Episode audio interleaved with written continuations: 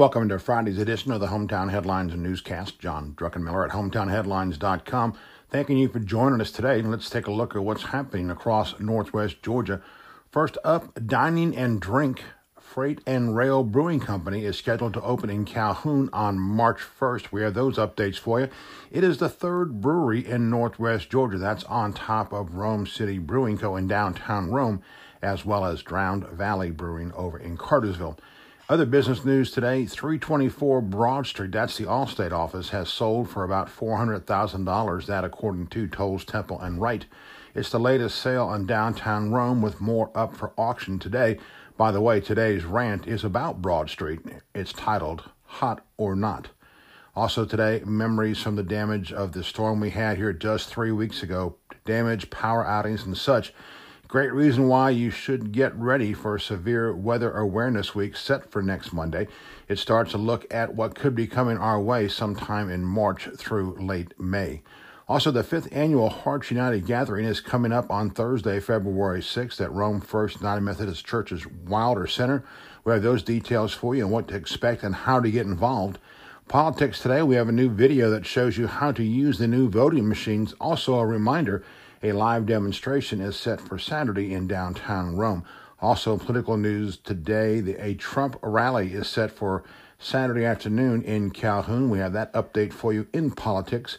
Education, some state honors for, quote, positive behavioral interventions for 15 Floyd County schools. Buzz today, Georgia DOT has an update video form of the four Make That US 41 improvements in the Cartersville area. That's where they're putting that new clover leaf in. Also, the St. Patrick's Day pub crawl is returning to downtown Cartersville in May, March, March. Uh, daily features today the Ware Mechanical Weather Center forecast low 50s today and Saturday with light rain expected, a bit warmer starting early next week. Obituaries today we have one. We say farewell to Mr. William F. Ferguson. Public Health Restaurant Inspection scores not a good day for an Armuchee Mexican restaurant. Their score 47. Uh, Greater Community Bank Crime Watch report updates from Floyd, Bartow, and Polk counties now on the website.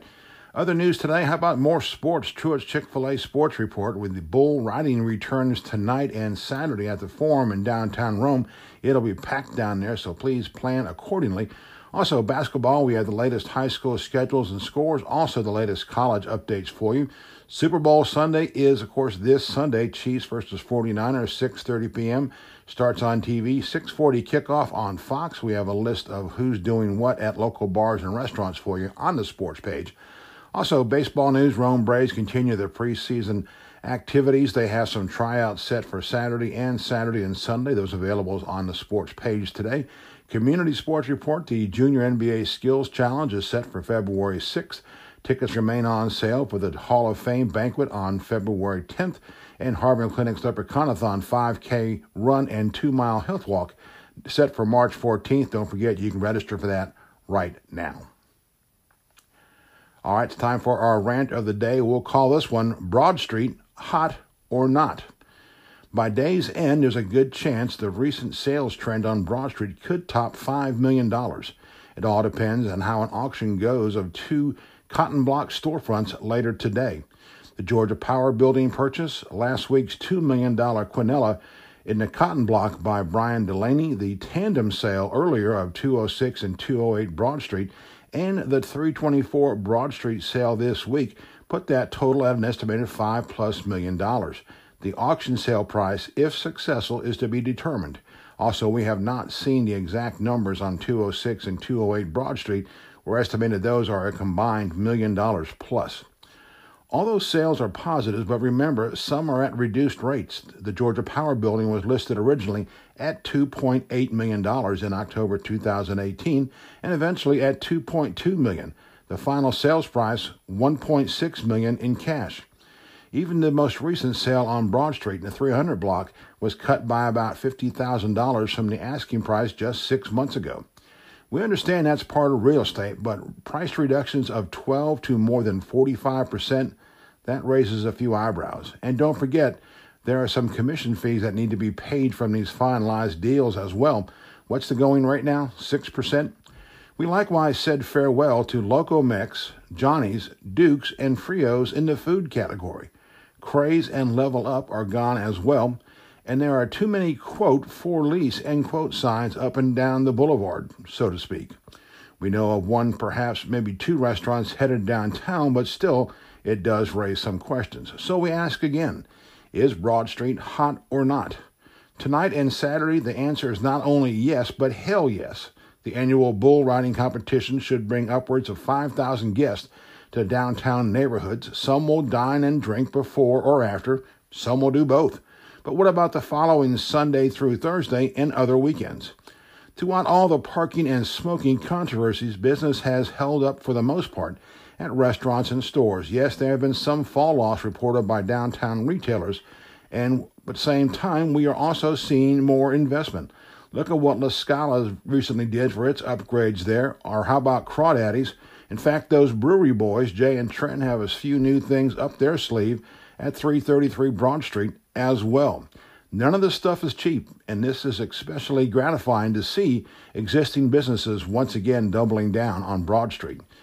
Broad Street remains the best office address in town. We noticed the street address of a potential new advertising client also has the word broad in it. We get calls from occasional newcomers about where to open. Our first response is always Broad Street.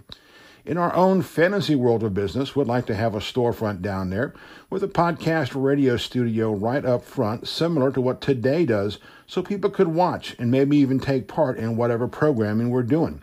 In Cartersville, WBHF does this quite successfully on Wall Street in downtown Cartersville.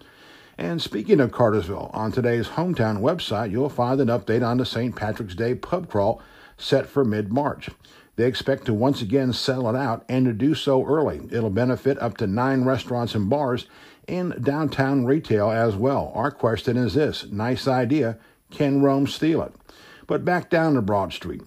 We did most of our Christmas shopping in downtown Rome this past season. We even had the credit card bills to prove it. But what about the Christmas 2020? East Bend will be open by then, and it'll have some competing shops to draw us in that direction. And how about all those unfolding plans over in the River District, especially the Fifth Avenue and West 3rd Street locations?